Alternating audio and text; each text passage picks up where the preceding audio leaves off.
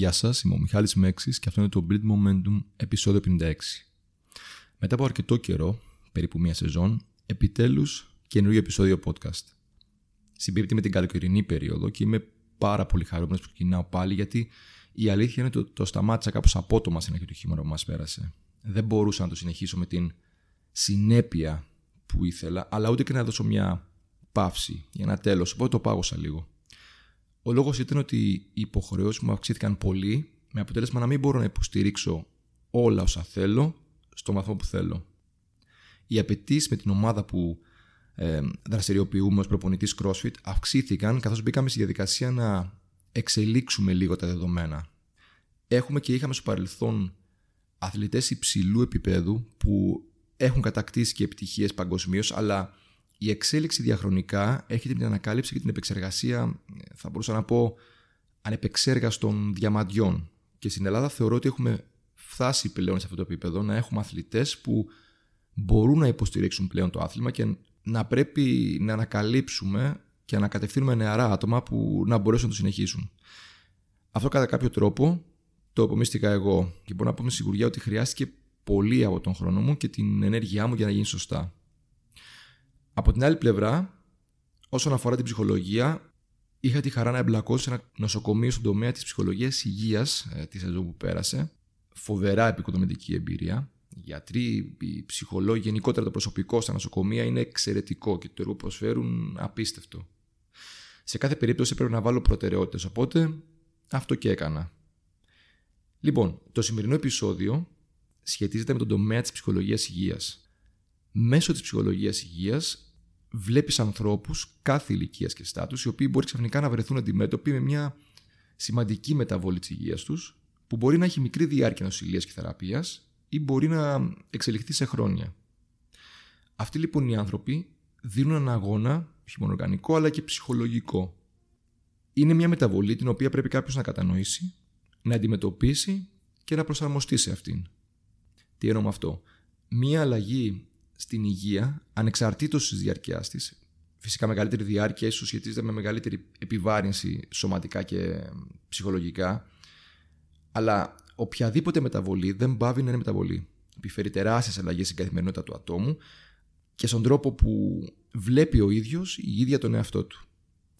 Ένας άνθρωπος λοιπόν που τραυματίζεται ή τραυματίζει σοβαρά το γόνατό του, ξαφνικά καλείται να κατανοήσει ότι ενώ ήταν 100% λειτουργικός, πλέον δεν είναι και ότι για να μπορέσει να επανέλθει θα πρέπει να αλλάξει την καθημερινότητά του, να την προσαρμόσει σε νέες διαδικασίες, οι οποίες είναι απαραίτητη θεραπεία του τραυματισμού ή της ασθενειάς του. Αυτό μπορεί να είναι χρονοβόρο, ε, φυσιοθεραπείες για κάποιο τραυματισμό, χημεθεραπείες, ημοκαθάρσει για κάτι πιο σοβαρό, χρόνιες ασθένειες δηλαδή, και να αντλεί πολύ χρόνο της καθημερινότητάς του ή και να είναι κοστοβόρο στο βαθμό που να τον πιέζει οικονομικά. Και αυτό πάρα πολύ σημαντικό. Επίσης, το άτομο θα πρέπει να αποδεχθεί ότι κάποιες δραστηριότητες που έκανε πριν τώρα δεν θα μπορεί να τις κάνει με την ίδια ευκολία ή δεν θα μπορεί να τις κάνει καθόλου. Για παράδειγμα, ένας αθλητής με τραυματισμό δεν θα μπορεί να επιστρέψει στην καθημερινή του προπονητική ρουτίνα και να κάνει τα προγράμματα που έκανε όπως τα έκανε. Ένας ασθενής με κάποιο χρόνιο νόσημα δεν θα είναι το ίδιο αποδοτικός σε ασχολίες ή δραστηριότητες που μπορεί να χρειάζονται πολλή ενέργεια και χρόνο. Εξίσου σημαντικό η πεποίθηση που αποκτάει το άτομο σε σχέση με το πώς το βλέπουν πλέον οι υπόλοιποι άνθρωποι.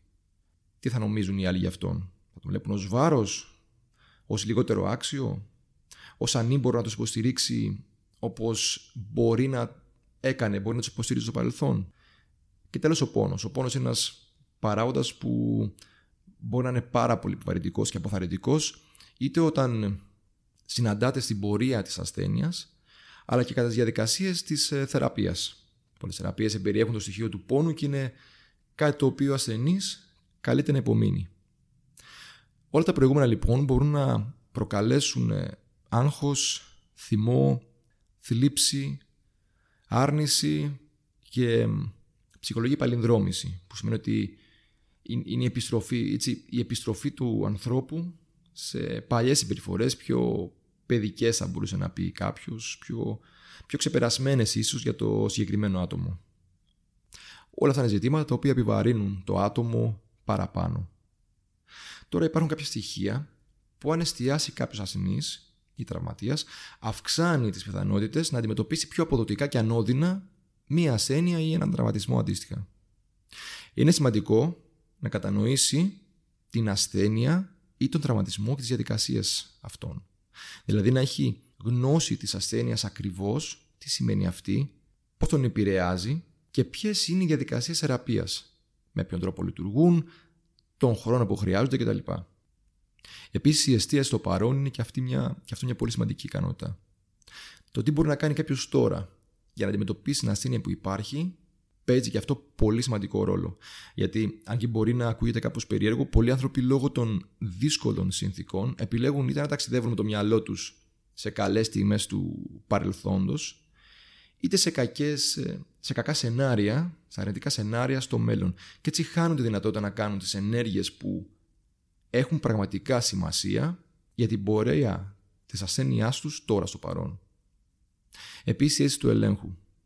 Όταν κάποιος δεν αισθάνεται μετέωρος και πιστεύει ότι έχει κάποιον έλεγχο πάνω στη διάγνωση και την ασθένεια, έχει αποδειχθεί ότι είναι πιο πιθανό να κάνει ενέργειες οι οποίες να βοηθήσουν και θετικά την πορεία της ε, θεραπείας, όπως το να ασκείται ή να ακολουθεί διαδικασίες θεραπείας όπως οφείλει.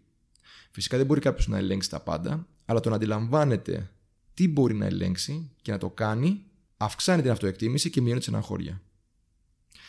Τέλος, η θετική σκέψη. Η θέληση για ζωή και η εμπιστοσύνη στον εαυτό του, στους γιατρούς, τους ε, φυσιοθεραπευτές, τους δικούς του ανθρώπους και τις διαδικασίες θεραπείας οδηγούν σε μια καλύτερη αντιμετώπιση του προβλήματος, όποιο και αν είναι αυτό. Είναι ένα ιδιαίτερο έτσι κεφάλαιο αυτό της υγείας, το οποίο και λίγο δύσκολα συζητιέται, αλλά με ευαισθητοποίησε αρκετά και είδα ότι υπάρχει ανάγκη να, να αναφερθεί. Έτσι, τουλάχιστον έτσι έστω και περιεκτικά, είναι σημαντικό να καταλάβουμε όλοι τι σημαίνει το να τραυματίζεται κάποιος σοβαρά ή να παίρνει μια σημαντική διάγνωση και ποιος μπορεί να είναι αντίκτυπος ε, αυτού του τραυματισμού ή αυτής της διάγνωσης. Είναι σημαντικό. Τώρα, τι μπορείς να κάνεις εάν κάποιος δικός σου άνθρωπος νοσήσει τραυματιστεί. Πολύ απλά να έχεις ενσυναίσθηση να προσπαθείς δηλαδή να καταλάβεις πώς μπορεί να αισθάνεται και να το βιώνει όλο αυτό, να παρέχεις υποστήριξη στις καθημερινές ασχολίες που πολύ πιθανόν έχουν αλλάξει μορφή και στι θεραπείες που θα έχουν προσθεθεί στην καθημερινότητα, να αποφασίσεις και να το κάνεις και αισθητό ότι ο άλλος, το άλλο πρόσωπο δεν σου είναι βάρος, ώστε να το, να το αφαιρέσεις τέτοιες ενοχικές σκέψεις και να τον παροτρύνεις στο να ζητάει την βοήθεια των ειδικών, να ακολουθεί τις θεραπείες και γενικότερα να μην αποκλίνει από τη θεραπευτική διαδικασία. Αυτό, κατανόηση, θέλει και υποστήριξη. Ελπίζω να σας άρεσε το επεισόδιο αυτό. Προς μεγάλη μου χαρά υπήρχε αρκετός ε, κόσμος αυτό το διάστημα που μου έδειξε την εκτίμησή του όσον αφορά το podcast και με παρότρινε να το εξελίξω και αυτό θα κάνω. Στο επόμενο επεισόδιο θα μιλήσουμε συγκεκριμένα για τον τραυματισμό στο πλαίσιο του πρωταθλητισμού, οπότε θα είναι πιο στοχευμένους αθλητές. Λοιπόν, θα με βρείτε στο Insta ως Mike κάτω παύλα Ευχαριστώ για την ακρόαση και την υποστήριξη και τα λέμε στο επόμενο επεισόδιο.